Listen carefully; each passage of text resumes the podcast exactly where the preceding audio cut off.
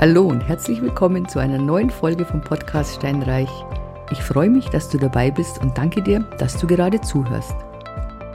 In der letzten Woche sprachen wir über Verkäufergruppen von Immobilien und darüber, wie du sie vielleicht für dich gewinnen kannst. Heute sprechen wir über die Berufsgruppe, über die du unweigerlich stolpern wirst, wenn du dich für Immobilien interessierst, wenn du welche kaufen möchtest. Das ist die Gruppe der Immobilienmakler. Immobilienmakler haben ja einen ganz schlechten Ruf bei uns in Deutschland. Ich glaube tatsächlich nur in Deutschland, in anderen Ländern ist es anders. Obwohl das eins der ältesten Gewerbe der Welt ist, die gab es schon in Italien Anfang des 12. Jahrhunderts, da die ersten schriftlichen Aufzeichnungen über Maklerei. Und es ist eigentlich ein ganz wertvoller und ein unglaublich schöner Beruf. Nur das Problem bei uns in Deutschland ist, es ist so ungeregelt. Jeder kann Makler werden. Du brauchst nur ein polizeiliches Führungszeugnis und damit kann man eben zur Behörde gehen und sich den Paragraph 34c der Gewerbeordnung holen und zack, bist du Makler. Und diese Tatsache, dass es keinerlei Ausbildung bedarf und Häuser und Wohnungen doch Wahnsinnsvermögenswerte sind, das hat halt einfach dazu geführt, dass die Makler einen schlechten Ruf haben. Es gibt tatsächlich, wie in jeder Branche, gute und schlechte Leute. Und hier ist halt die Gefahr ein bisschen größer, dass man an jemanden kommt, der jetzt nicht ganz so viel Ahnung hat, sage ich mal. Ja, warum braucht man denn überhaupt einen Makler? Das sind zum einen sind es Eigentümer, die weit weg wohnen, zum anderen sind es Eigentümer, die keine Ahnung haben, die sich damit nicht ähm, befassen wollen. Es sind oft auch Erbengemeinschaften. Und man hofft sich natürlich als Eigentümer, wenn man Makler nimmt, dass der sich klar um alles kümmert, das sowieso, dass der den, aber auch den besten Preis rausholt. Jetzt gibt es ja dieses Provisionsgesetz. Und da ist es so, dass seit dem 23.12.2020 ist bei Einfamilienhäusern, bei Eigentumswohnungen und Einfamilienhäusern mit Einliegerwohnung die Regelung gibt, das ist also gesetzlich vorgeschrieben, dass die Provision zwingend geteilt werden muss zwischen Käufer und Verkäufer oder nur der Verkäufer bezahlt. Also Bestellerprinzip wie bei der Miete. Die Provisionshöhe ist in der Regel, liegt also die Gesamtprovision bei 7,14 Prozent. Das heißt, in der Regel hast du 3,57 Prozent zu bezahlen und 3,57 Prozent bezahlt der Eigentümer. Oder es wird provisionsfrei äh, angeboten, dann bezahlt eben nur der Verkäufer die Provision. Das sind die beiden Möglichkeiten. Wenn es jetzt ein Zweifamilien-, Dreifamilien- oder sonstiges Mehrfamilienhaus ist, wenn es ein Grundstück ist, wenn es ein Gewerbeobjekt ist, wenn du selbst es als Gewerbetreibender kaufst, dann gilt diese Regelung nicht mehr. Das heißt, dann kann es sein, dass der Verkäufer sagt, nö, ich bezahle jetzt keine Provision, das soll der Käufer machen, dann ist es rechtlich in Ordnung. Ich finde es moralisch nicht in Ordnung und muss ehrlich sagen, man macht für den Verkäufer so viel, dass es absolut nicht okay ist, wenn nur der Käufer die Provision zahlen muss. Also das ist meine persönliche Meinung. Und ich möchte das auch, ich würde sowas nicht machen. Ja, muss ich ganz klar, klipp und klar sagen. Gut, wann bekommt er denn die Provision? Ja, die bekommt er dann, wenn der Hauptvertrag abgeschlossen ist. Sprich, wenn der Notarvertrag unterschrieben ist. Dann ist die Provision verdient und fällig. Deswegen kommt die Rechnung von dem Makler meistens dann gleich nach dem Notartermin. Dann ist sie fällig. Was muss er denn dafür tun, damit er die Provision bekommt? Tja, wenn man ins Gesetz reinschaut, dann sieht man, der muss eigentlich nur die Verkäuferdaten weitergeben. Er muss dir kein Exposé zur Verfügung stellen, er muss dir keine sonstigen Daten zur Verfügung stellen.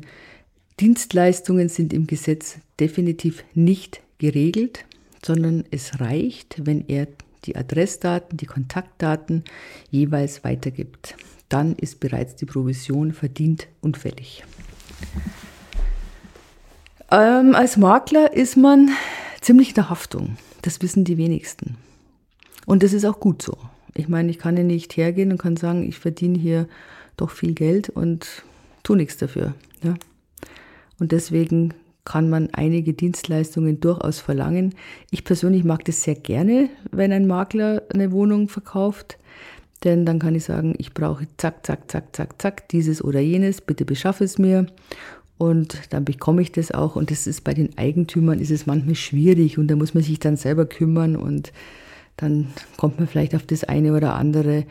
Zum Beispiel jetzt mal nur, äh, es wurde das Dachgeschoss mit ausgebaut und dann stoßt du halt bei deinen, Schlüsse bei deinen Recherchen drauf, ah, das ist ja niemals angemeldet worden, das ist ja quasi schwarz ausgebaut worden. Und wenn du einen Makler hast, der erkennt es in der Regel, der schaut danach, gibt es eine Baugenehmigung, war eine Baugenehmigung überhaupt nötig und wird es dann entsprechend berücksichtigen. Deswegen mag ich, mag ich das gerne, wenn Makler ähm, Objekte anbieten. Ich zahle dann auch den Preis und ganz ehrlich, sehe es einfach so, dass der Makler dir Objekte bringt und dafür bezahlst du. Punkt. Hat ein gutes Objekt und du hast es dann in dein Portfolio und damit ist es gut. So, Provision, wann kriegt er denn, oder wer kriegt keine Provision, sagen wir es mal so. Wenn du jetzt was angeboten kriegst von einem Eigentümer und der sagt, er möchte noch eine Provision, dann geht das natürlich nicht. Ja, Eigentümer dürfen keine Provision verlangen. Auch Hausverwalter dürfen keine Provision verlangen. Das umgehen manche Hausverwaltungen, indem sie noch eine zweite Gesellschaft haben, die dann die Makelei abwickelt. Und das ist tatsächlich dann doch auch wieder erlaubt. So, und nun, wie erkennst du einen guten Makler? Hat er die beste und schönste Webseite? Nein. Ich habe tatsächlich eine Kollegin, die ist in Niederbayern und die hat überhaupt keine Webseite.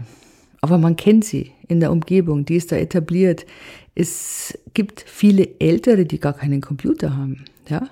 Die, die brauchen auch keine Webseite. Die wird dann weiterempfohlen. Das ist alles über Mund-zu-Mund-Propaganda. Also die kann tatsächlich auf eine Webseite verzichten und hat trotzdem ein gutes Auskommen und ist äh, eine wirklich gute Maklerin. Ansonsten sind Webseiten schon aussagekräftig. Du findest manchmal hinten im Impressum, nicht immer, aber manchmal eben, dass die Makler ihre Versicherung reinstellen.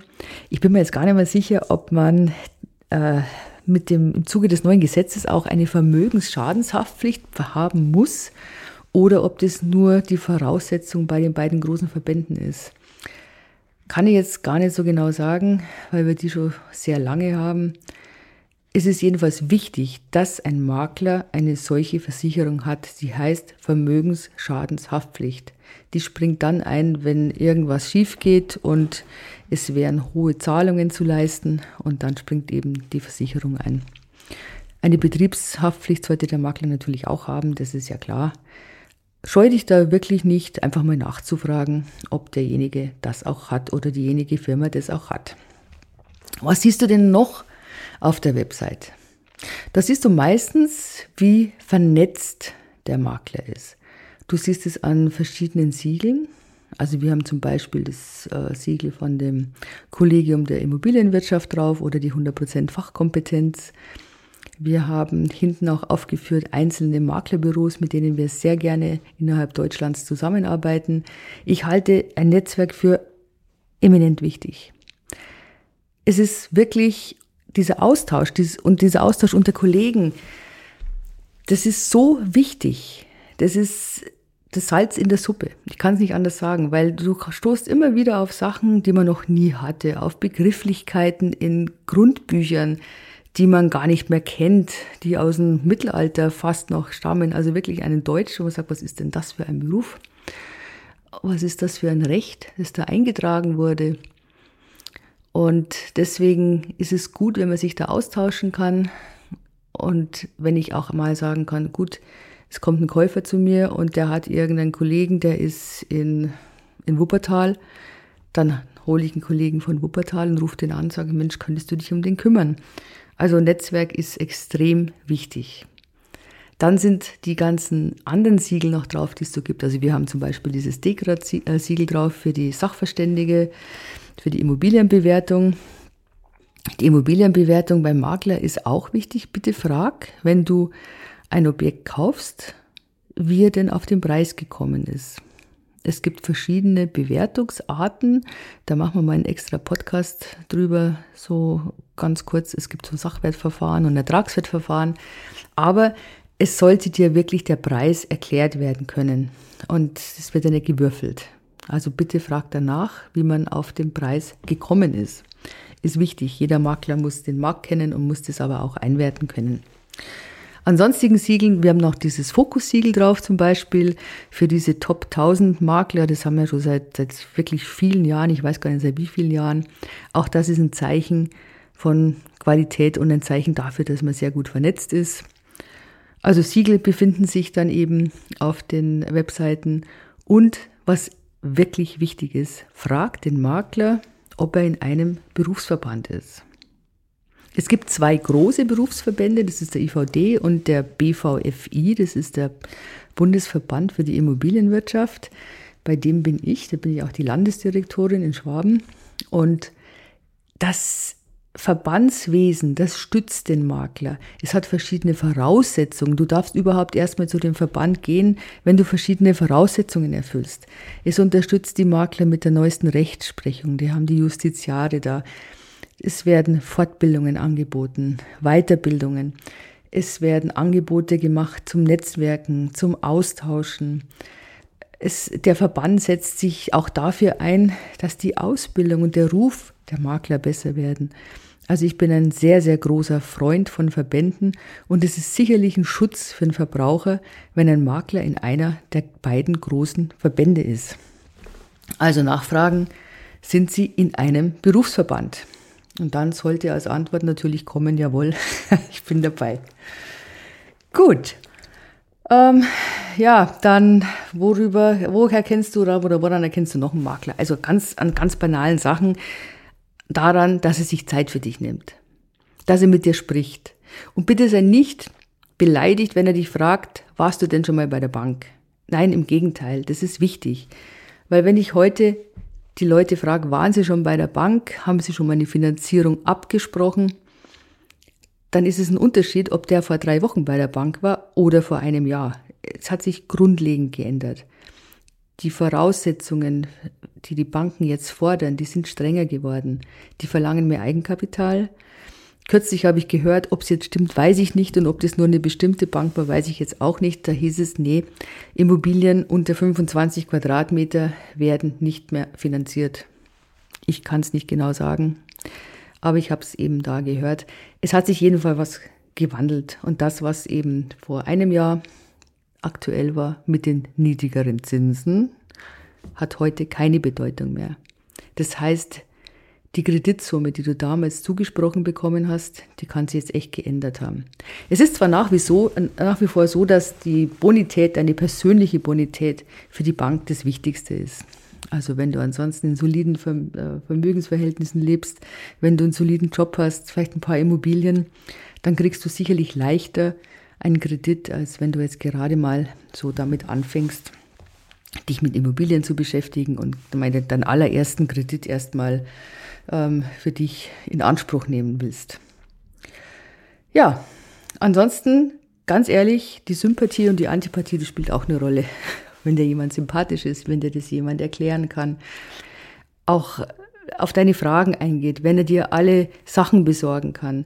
Wenn nicht alles vorliegt, dann sollte er es dir bitte doch sagen. Wichtig ist, dass er dir die Verkäuferdaten nennt. Entweder die sind auf den Schriftstücken drauf oder er gibt es dir so bei der Besichtigung. Das ist übrigens auch eine Voraussetzung, dass die Provision fließen kann. Also das ist zu spät, wenn dir der Makler erst zum Notarvertrag oder bei dem Aufstellen des Notarvertrags die Verkäuferdaten mitteilt, dann ist die Provision im Prinzip verwirkt. Er muss die Möglichkeit haben, vorher mit dem Verkäufer Kontakt aufnehmen zu können. Das wollen zwar jetzt der, die viele Verkäufer jetzt nicht so gerne, weil deswegen haben sie einen Makler, aber der muss die Möglichkeit bekommen. Also auch das ist wichtig. Er muss dir die Daten nennen. Makler sind tatsächlich ziemlich in der Haftung.